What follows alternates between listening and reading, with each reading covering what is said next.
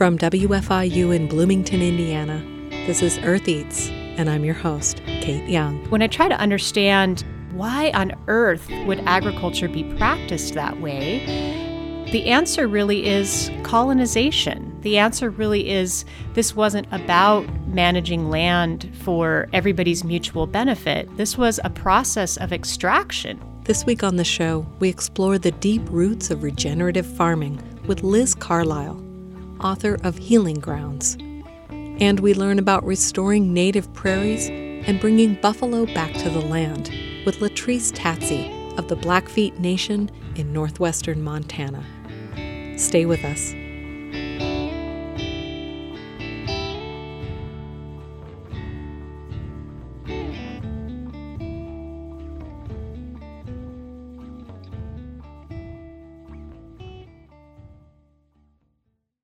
Thanks for listening to Earth Eats. I'm Kate Young.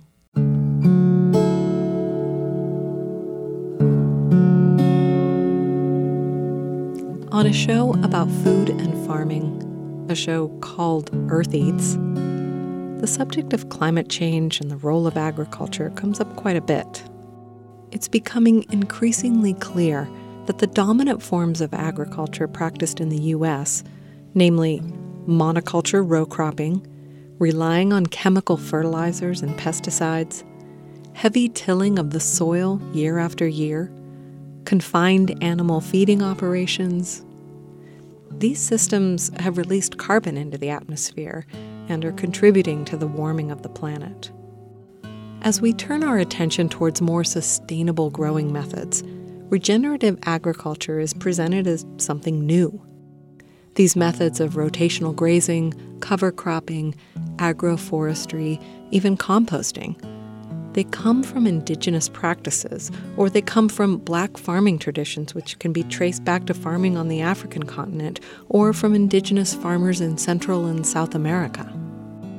And some might say, well, it doesn't really matter where they come from. The point is to put them into practice and quickly, because we're running out of time.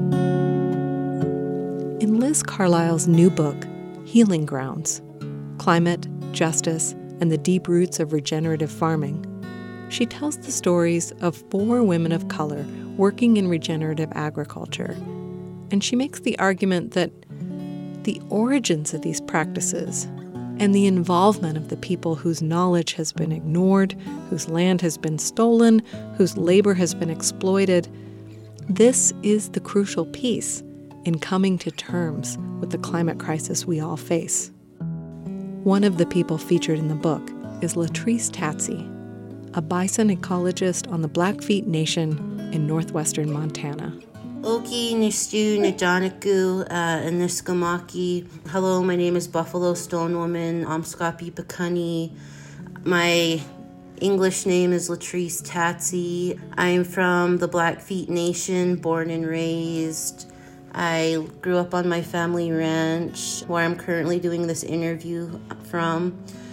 And, you know, just being a student and a, a learner, studying the land and the animals and and using that to further my education through the university systems while pursuing my knowledge through the cultural sciences and the cultural path and that's kind of what I see myself doing throughout my life and working with students to bring them back to the land. So I just see myself as a, a researcher, a mom, and, and just wanting to continue to learn all that I can while sharing the knowledge that I have with, with others. So I brought Latrice Tatsey and Liz Carlisle, the author of Healing Grounds, together for this conversation. I'm Liz Carlisle, and I was born and raised in Montana. I'm from a settler background.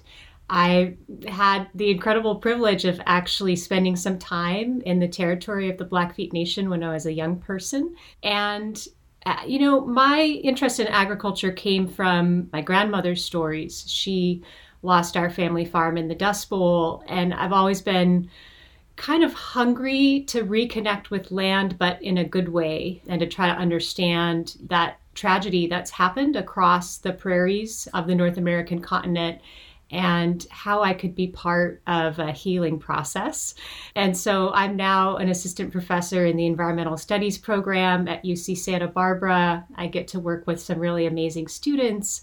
And I also have the privilege of speaking with, with leaders like Latrice, who's part of this conversation today, who are really doing the work in their communities and on the ground to basically turn the story around from agriculture as extraction, agriculture as this oppressive process rooted in colonization to agriculture as healing, agriculture as resistance, agriculture as indigenous communities and communities of color rising and leading us all into I think a, future that we can be proud of, that we can be proud of the legacy that we're leaving for our, our children and our grandchildren. Liz Carlisle is the author of Healing Grounds Climate, Justice, and the Deep Roots of Regenerative Farming, which is the topic of our discussion today. I wanted to hear from Liz about what led her to writing this book. I've been really concerned about agriculture's role in climate change, specifically since 2008 is when I started kind of pursuing this as the direction of my work and the direction I would take professionally but it's it's rooted more deeply than that for me. It is because my family lost our farm in the Dust Bowl and kind of lost our land connection, and I think in a sense, kind of like lost our way. I, I've been looking for that sort of how can we be in a healing reciprocal relationship with land ever since. But I, I've been studying this question of how farming can be transformed from a climate problem into a climate solution as a researcher, and I've gotten to talk to a lot of amazing farmers and scientists who are working on this question. And in recent years, there's been a really big debate about how much of a climate solution regenerative agriculture really is. So you have something like the four per mill study, a big international study that's concluding, oh my goodness, like this could offset up to a third of human caused emissions, a global transition to regenerative agriculture. But then you also have people saying, no, you know, this is really kind of just smoke and mirrors. It's more of kind of a marketing campaign. There's not really very much regenerative agriculture can do to restore carbon to soils. And so when I started researching this book, my question was basically, well, is regenerative agriculture a powerful climate solution or is it not? and I think what I learned is that, well, it depends on how deeply you approach it.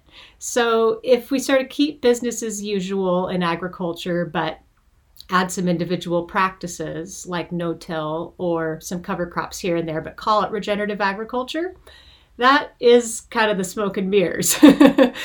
but if we take the word regeneration at its heart, and if we really follow the lead of the indigenous communities and the communities of color, that have these ancestral traditions of regenerative agriculture and reciprocal relationships with land that go back hundreds of years, thousands of years, back to time immemorial.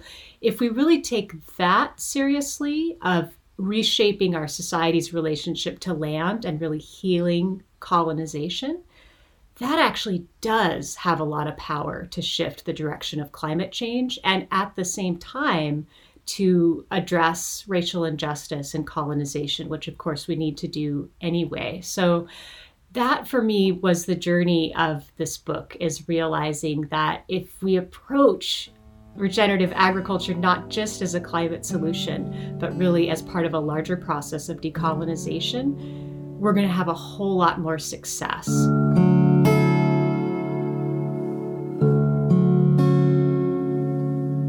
I got to connect specifically with four women. And we get to speak today with Latrice Tatsey from Blackfeet Nation, who's doing super inspiring work on buffalo restoration and I think as a regenerative grazing expert speaks both to the importance of buffalo restoration and specifically tribally led buffalo restoration, but then also has this experience of being a cattle producer and understanding what cattle producers and indigenous cattle producers in particular are learning from these deep relationships that they have with native herbivores.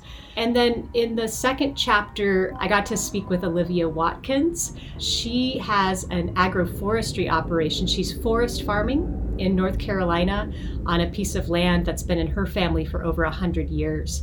And when she talks about conserving forested land, she's also talking about conserving Black owned land, which is an incredibly powerful legacy given all of the obstacles that Black farmers have faced over the last, you know, 100 years plus.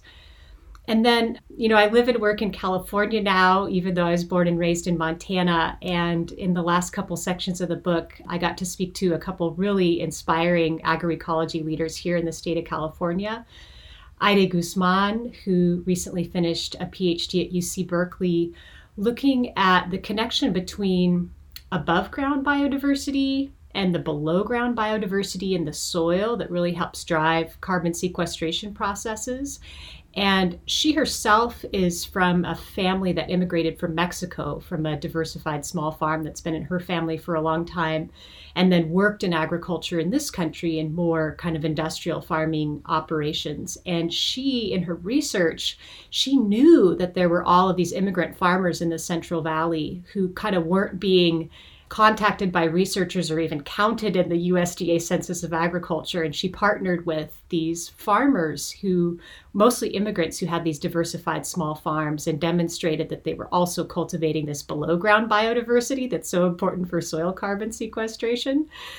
And then, actually, her neighbor, not that far down the road in the Fresno area, who is featured in the fourth chapter, is Nikiko Masumoto, who has this extraordinary family background it was her grandparents' generation that were incarcerated during World War II simply for the quote unquote crime of their Japanese descent.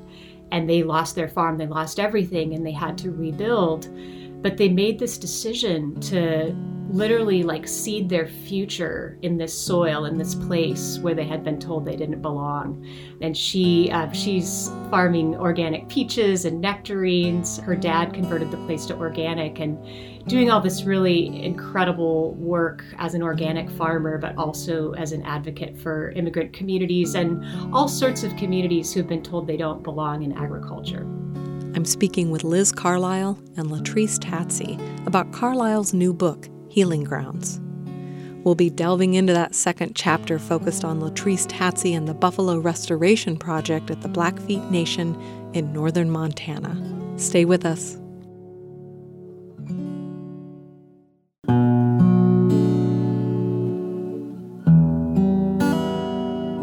Kate Young here. This is Earth Eats. I'm talking with Liz Carlisle, author of Healing Grounds, and Latrice Tatsey, whose work is featured in the book. Tatsey studies bison ecology. I asked her to explain. Well, for me, we refer to bison as ini, and to study it and talk about studying it, it started culturally with my people and carried on through generations and generations. And even with a lot of the extermination of the buffalo, the the knowledge base stayed with my family even as we adopted agrarian practices such as ranching. And my father, he is a really big part of my identity in understanding, are working with, and being a part of, of this ecology because growing up where we live on in Badger Creek, there's teepee rings, there's buffalo jumps, um, there's histories of the agencies that were in this area where you know when they were switching to agrarian practices. So there's this this rich history where I'm where I live.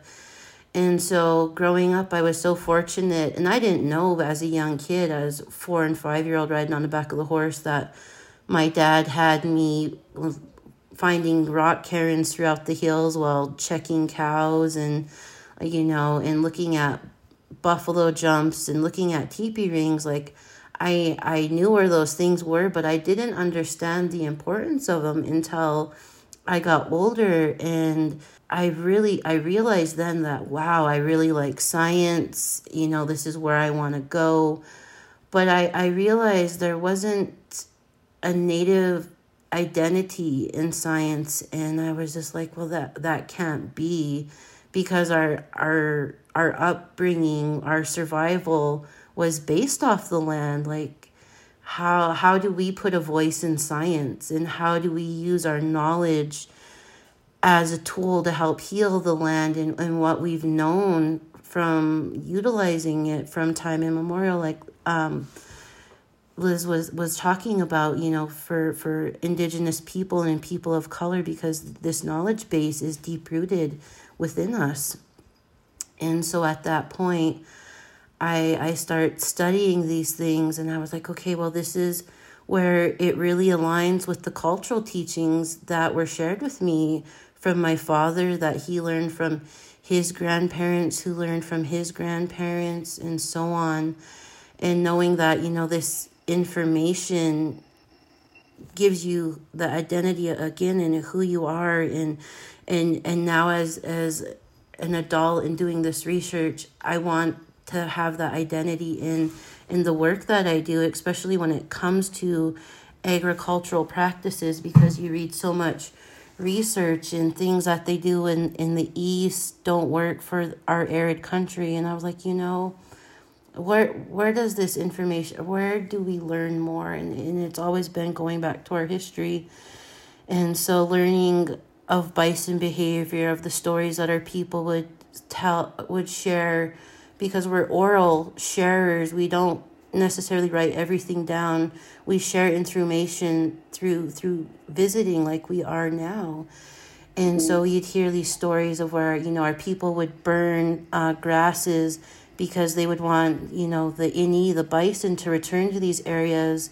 And so you learn how they they would help kind of these natural processes because they knew this management that they were doing because the, these animals were const, were moving to re, to different resources that you know there had to be a way to manage that in such a way that would benefit them and so then that you know the more i start reading this research in, that was being done on bison behavior by early scientists and i was like you know this information is just reconfirming of what our people already know. So how do i take what we know and make it to where we could use these teachings to to work with and foster the ecosystem and and renew it. And you know looking at bison behavior you, you look at the the evolution of the world in animals and based on where an animal is you know they they build and they foster this relationship with the land.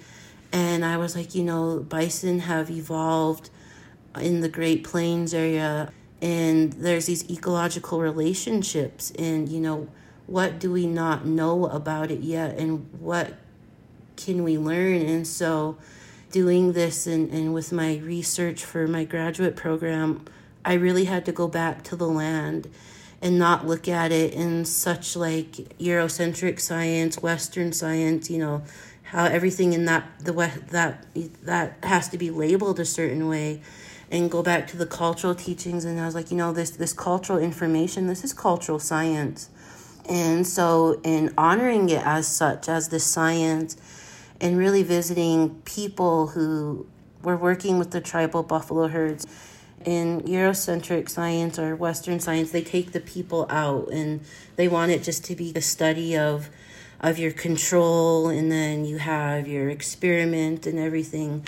For me, I don't see science that way. I see in our culture, we are connected to the environment as people. We are a part of nature. And so that's kind of how I really wanted to approach my work. So when I was working with the the bison managers and and I was like, you know, I really want to you know, where do these animals go? What do you see? And bringing that human perspective back to the science with the observation, because in, mm. in science, observation is so important.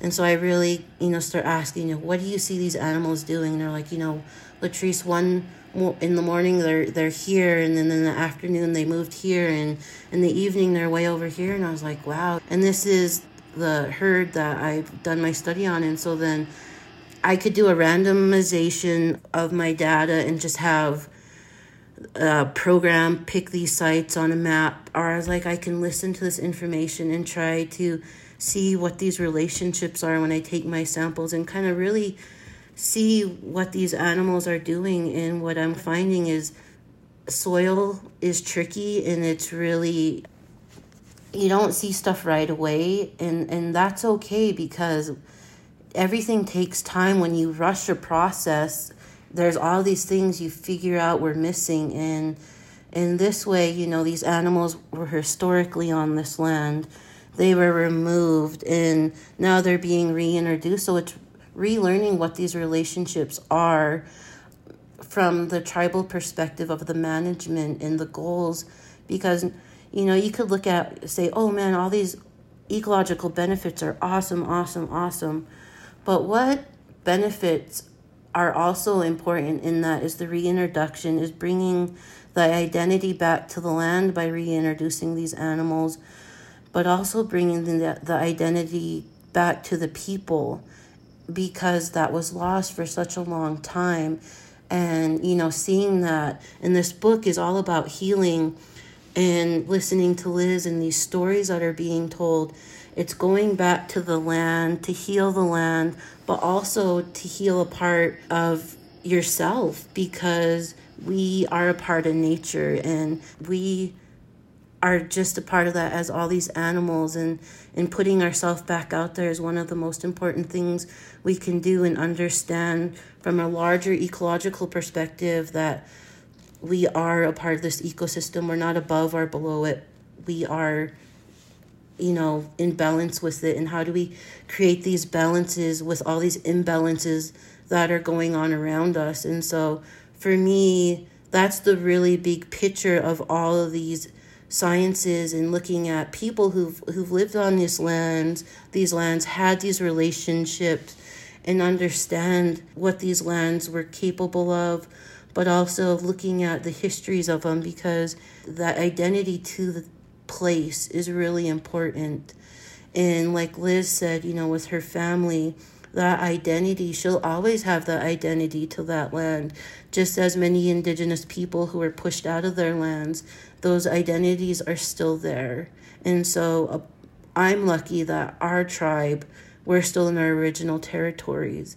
But now we're starting to bring back these animals that were once removed, but we're learning about them on these ecological levels and also bringing back our identity. And so for me, that e- bison ecology and e ecology encompasses all of that all of those processes.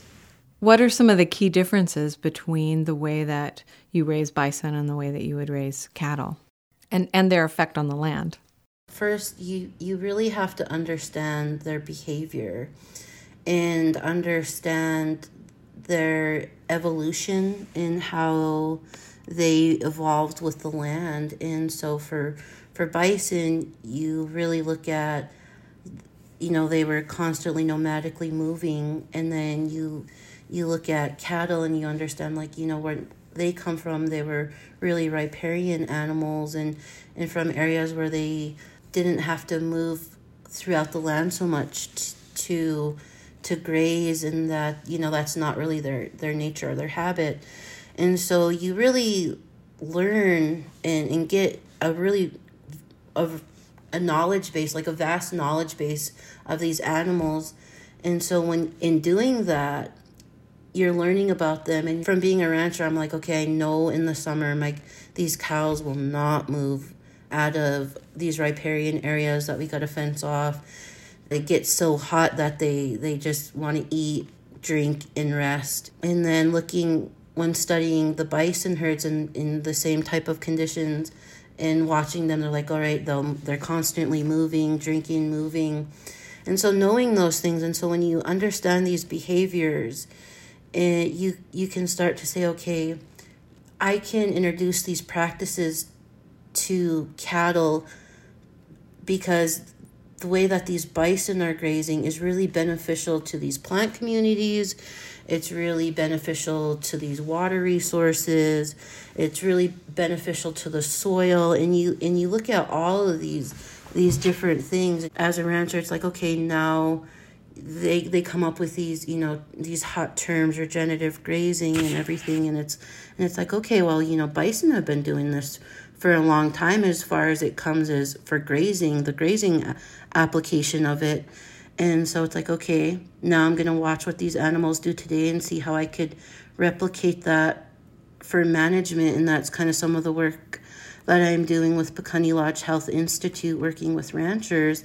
And so we're just trying to get a really good idea of, you know, what can we learn from these animals to apply to ranchers who aren't comfortable or it's not that they don't want to switch operations because we're not here to say you need to switch operations because if right. you don't honor people's cultures you know you're really taking away from them like they're, they're at first it was like buffalo aren't important you know and they took that cultural piece that cultural identity from the person and if you say that to someone who's this is their life when it comes to cattle or buffalo you're gonna really rub someone the wrong way. And you don't want to do that because you want to be just as respectful to the people and their ideals as you would want to be treated and you would want to treat the land. And so, looking at with bison reintroduction, you also got to look at these ranchers who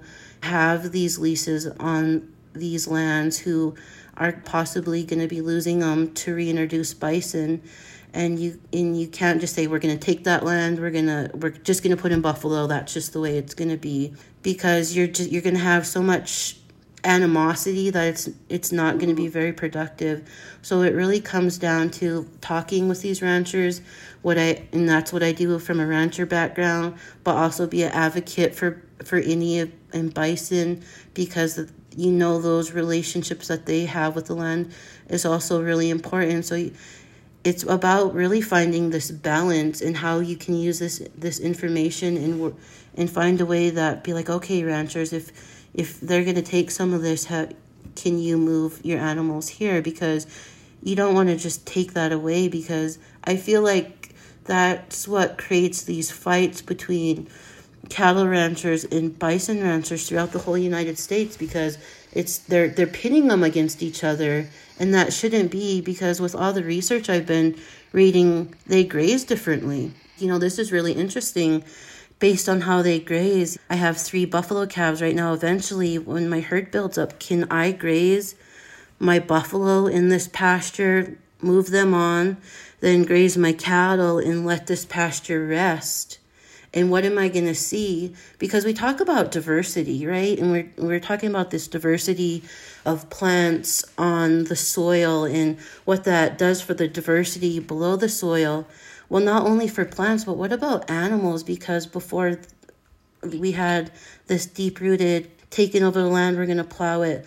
You know, you, you realize you had grizzly bears, you realize you had wolves, elk, and you know, now these animals are known to be more towards the mountains, but prior to, they were a part of these landscape ecosystems. And so, not only for farming and planting, but it's like, okay, what benefits can we see by diversifying our grazing too? And so, that's something that is future work, but that really relates to regenerative in, in the ways that I want to move forward with it because both of these animals are important. I've raised but, um, beef cattle, and I from a bottle fed one. I had a pet calf growing up, and and then you know now raising my own buffalo calves.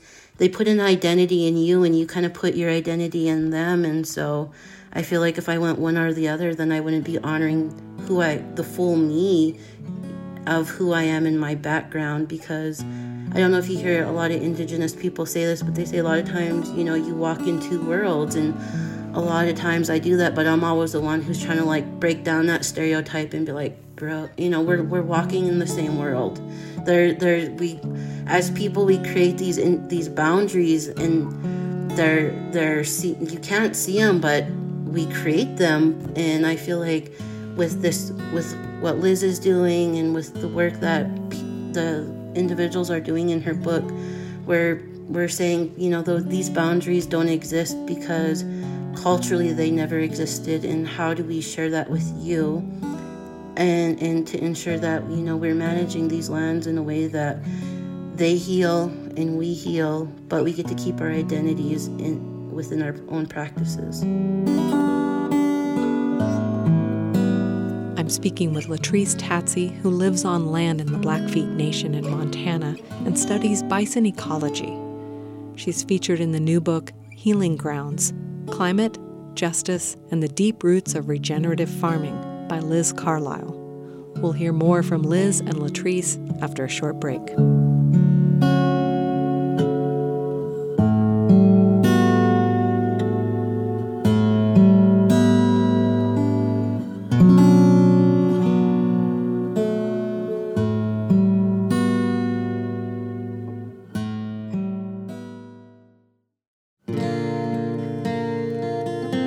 You're tuned to Earth Eats. I'm Kate Young. Let's return to my conversation with Liz Carlisle and Latrice Tatsey.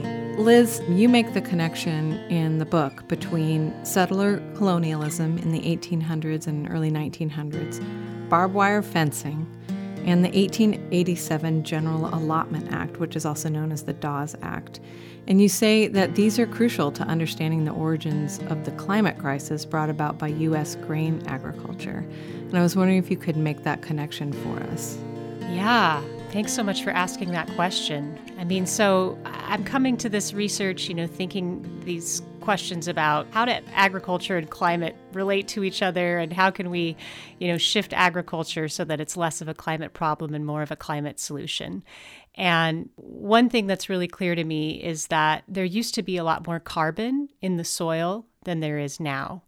And we're lucky that there still is as much as there is. Um, soils globally are a really important carbon sink. And if it weren't for all the carbon stored in the soil, we'd have a heck of a lot more of it in the atmosphere. But historically, there was a lot more carbon stored in soil. And one of the primary reasons that carbon is no longer in the soil is because of a form of agriculture that involves really heavy tillage, plowing, so disrupting those soil ecosystems to begin with, and then not necessarily replacing that vegetation. So if you look across, you know, the North American continent and you look at areas where, you know, farming is being practiced in this kind of settler colonial mode, you often see crops that are planted in monoculture during the growing season, but then the soil is bare in the winter. There aren't a lot of perennial plants you know, some farmers are starting to experiment with cover crops and things like that. But mostly, if you drive through the middle of the country in the winter, you see soil just eroding, you know, due to wind, due to rain, due to snow. And part of what's happening in that process is that carbon is continually being released from those soils.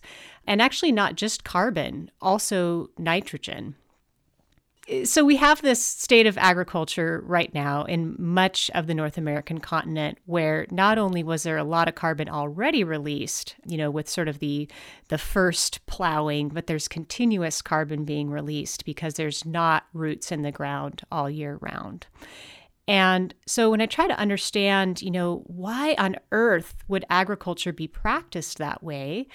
You know, the answer really is colonization. The answer really is this wasn't about managing land for everybody's mutual benefit. This was a process of extraction in so many senses. So, the reason that agriculture was designed in a way that extracts nutrients from soil is it was part of this larger extraction. People were being extracted out of the land that they'd had a relationship for, you know, with forever and ever and ever.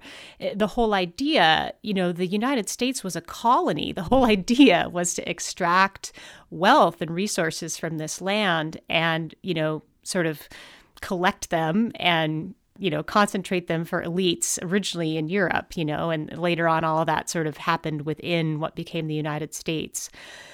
And a really important way in which all of that played out in the western part of the country, where it's a lot more arid and prairies have this very particular relationship they're they're incredibly uh, powerful and rich ecosystems that can store a lot of carbon and be very ecologically productive, but they're also fragile in important ways. These these arid ecosystems in the western part of the United States, and all of the organisms that had lived there prior to European colonization sort of understood this. So Latrice, you know, talks about how bison would go really, really long distances and graze selectively, and that was in balance with the kinds of plants that survived on these semi-arid prairies. And then indigenous peoples who lived with these animals and with these plants had burning practices that amplified these kinds of cycles of regeneration in vegetation. And so there was a lifeway of mobility that was really important to the reciprocal relationships among people and plants and animals and soils. And so when European colonizers came to the western part of what's now the United States with this goal of creating wealth through private property and pushing indigenous peoples off their lands. And when they created fences and when they created reservations, they fenced all of these lives that had been in continual motion, in relationship through motion. They fenced them into place, they isolated them from each other.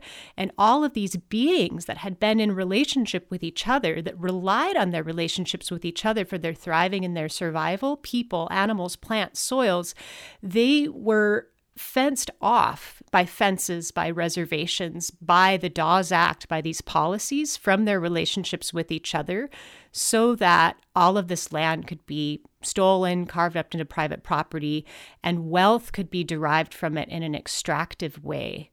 And so that to me, there's the processes of colonization and the processes through which we have a climate problem on the North American prairie are so closely intertwined and that's why, if you're talking about healing these lands, if you're talking about trying to restore these lands, it's also, you really have to ask these questions about the Dawes Act and boarding schools and reservations, because the way in which people and land and animals were treated, it was often the same officials in the same agencies.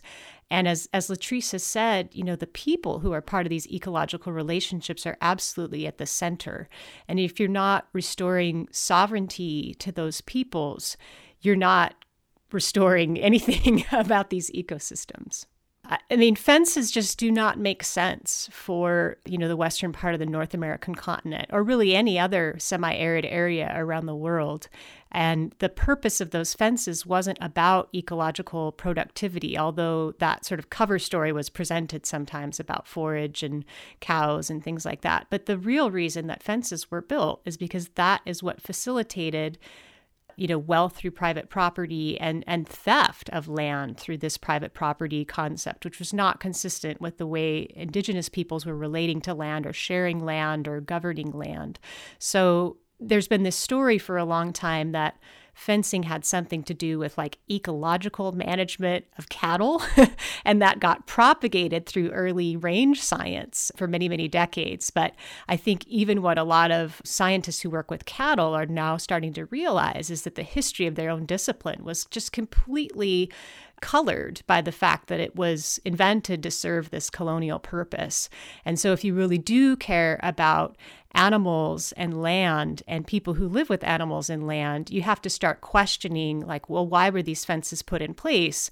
And how really would we live on land with animals if the goal was the mutual flourishing of everybody? I'm curious, you both brought this up, and I, I would just like to hear a little more detail about it the the practice of burning and how fires and grazing interact when it comes to bison. Yeah, I mean, it's been a really interesting time for me to be alive with respect to fire ecology because I was born in 1984 and we were still in this kind of fire suppression period that that's the way a lot of, you know, US government agencies were thinking about how to manage fire and Smokey Bear and all that stuff. And then the fire in Yellowstone Park happened when I was a little girl and the predictions about what would happen. I mean, people in Missoula, Montana, where I was born and raised, were very concerned, you know, that Yellowstone would never come back, you know, that it's like, oh, this is like driving this huge tourist economy in our state and it's never going to look the same. And people were just like wringing their hands. And people were very surprised to see what Yellowstone looked like two or three years after that fire. They were like, oh my God, like plants are growing here. and since that time, you know, there's starting to be more tribally led burning and asking Indigenous people, you know, how did you manage this land with fire previously? And this concept of good fire and more and more intentional burnings happening on not just tribally owned lands, but also now some of these parks that are understanding, you know, this is indigenous territory and we need to at least pursue co management. So I've had the chance over my lifetime to kind of see this shift and to actually see land coming back after a good fire that's been set in an intentional way. So I, I don't study fire ecology, but it was fascinating for me to hear from Latrice and from some of her colleagues about why fire was a really important tool historically and, and why it's important that we bring it back, just because it amplifies these cycles of regeneration and this patchiness of the prairie landscape that was something that was so hard, I think, for the kind of Euro American colonizer mindset to understand, where for so long the idea was, well, a good, healthy ranch has this very homogenous vegetation, this very homogenous forage. And to understand that, oh, no, a healthy prairie that's ecologically healthy and storing carbon it doesn't just look like one homogenous stretch of grass. It's not a golf course, you know? like that actual diversity uh, that fire amplifies of different kinds of vegetation and different stages of growth is exactly what so many of the species need for their habitat and what is sort of driving all this life that's then cycling carbon and just all of these ecological relationships. And and I would just like to touch um, more on what Liz was saying too, especially in in the foothills of the mountains where we live, with all the fire suppression that we've had. We really have this. I'm, I hope I'm using the right term. Is it regression where all of these pines are coming in and, and they're the same age and they're pushing out the grasses what happens is those pine needles will drop and those pine needles are a little more acidic so it's creating the soils to be a little more acidic because grasses need kind of more of a neutral pH. And so a lot of that burning stopped. And so these foothills, you get these intense fires because there's so much downfall and so much older brush that when these places catch, they burn so hot that it neutralizes the soil to where nothing can grow for long periods of time because all the nutrients are so wiped out. And so it's kind of a to and fro of, you know, looking at when you do reintroduce it to these areas, how is that going to be based on the history that of burning and the stopping of burning what Liz was getting about at in those factors. So where do we bring that balance back? Because right now, like again, what we see when these fires take off, they burn so hot.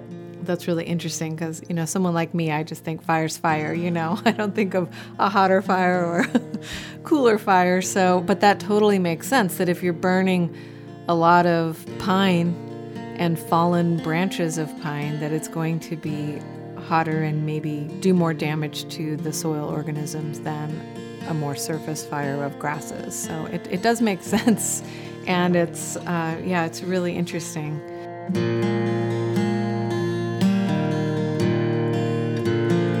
I would love to hear just some closing thoughts from from both of you about I mean we've already talked a lot about what's at stake with this with this kind of work and why uh, thinking about these regenerative practices is so important.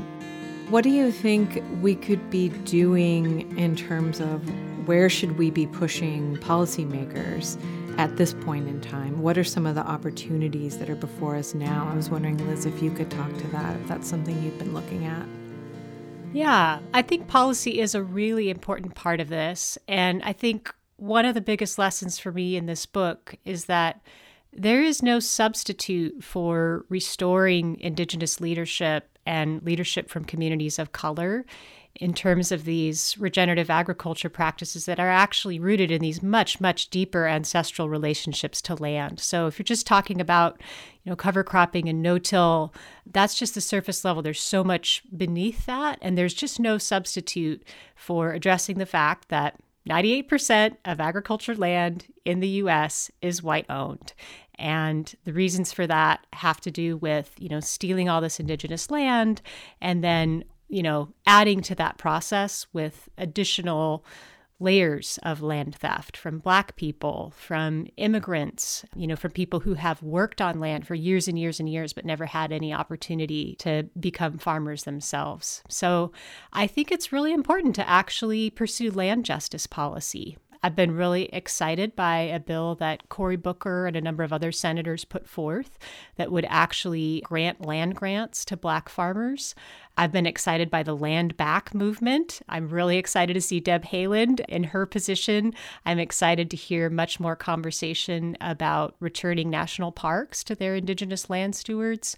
So I think land justice has to be at the center of how we think about regenerative agriculture. And then I also think, you know, we need to shift the existing public subsidies that we put into agriculture. I think it's appropriate that we spend a lot of public money on the farming sector because it has a lot of potential public benefits. There's a lot of public goods at stake, both in terms of the land stewardship and in terms of healthy food. But the way that we direct that money currently doesn't sort of efficiently allocate it to serve its public benefits. It's kind of just mostly propping up these monoculture commodity systems. And so we need to redirect those subsidies to support people who are growing healthy food for their communities. And i think buffalo restoration is just a perfect example of you know a cultural food that's healthy that i mean it's healthy on so many levels beyond sort of uh, you know like a reductive nutrition nutrients approach although you can certainly analyze it in that way too and talk about omega-3s so we should be using our farm subsidies in a really targeted way to support producers who are doing things that give back to the land and who are growing healthy food for their communities. And then, most importantly, we really need to give land back to Indigenous communities and we need to ensure land access for communities of color. Liz just mentioned Deb Haaland, and if that name's not familiar, she was talking about the current Secretary of the Interior who made history when she became the first Native American to serve as a cabinet secretary. She's a member of the Pueblo of Laguna and a 35th generation New Mexican. I asked Latrice for her closing thoughts. What Liz was saying is bringing more diversity into these areas. It's important just because they've been excluded for so long that when these ideas come back, they're, it's like, oh, these new ideas, these new things. And it's like, no, not necessarily. These these ideas and this knowledge is deep rooted in these people. And so, including them in these conversations is important. Our people, we have a medicine wheel, and in, in, in that medicine wheel, there's four colors. And those four colors represent everybody who lives on Mother Earth. And so we were all about inclusion, including everyone.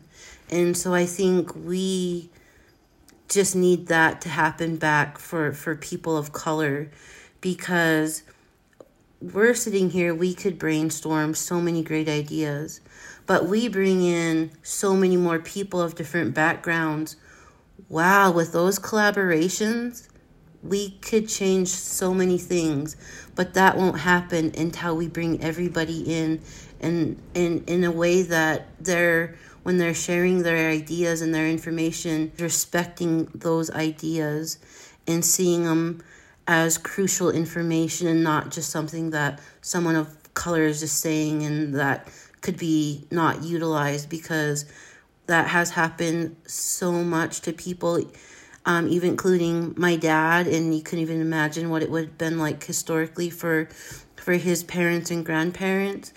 But now me having a voice and creating and that starting from my grandparents to my dad to me and to my children we're able to shatter those glass doors and and and put ourselves in these positions where people of color indigenous black everyone should have always been.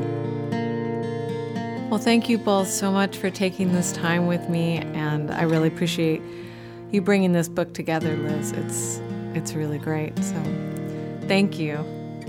Thank you. This is this is my first podcast ever, so looking forward to re-listening to the conversations because our people shared information through story and through talking and, and for me I'm like, you know, this is this is kind of what we're doing, and we're sharing that knowledge base in a way that was culturally practiced by my people. So thank you. It's just been an absolutely wonderful way to spend this last hour in conversation with you two, and I just really, really appreciate it. Thank you. thank you. that was Latrice Tatsey, member of the Blackfeet Nation in northwestern Montana. She studies buffalo ecology and is finishing up a graduate degree in environmental science at Montana State University. We also spoke with Liz Carlisle, assistant professor in the environmental studies program at UC Santa Barbara and author of the book Healing Grounds Climate, Justice, and the Deep Roots of Regenerative Farming, just released in March of 2022 with Island Press. Find more on our website, eartheats.org.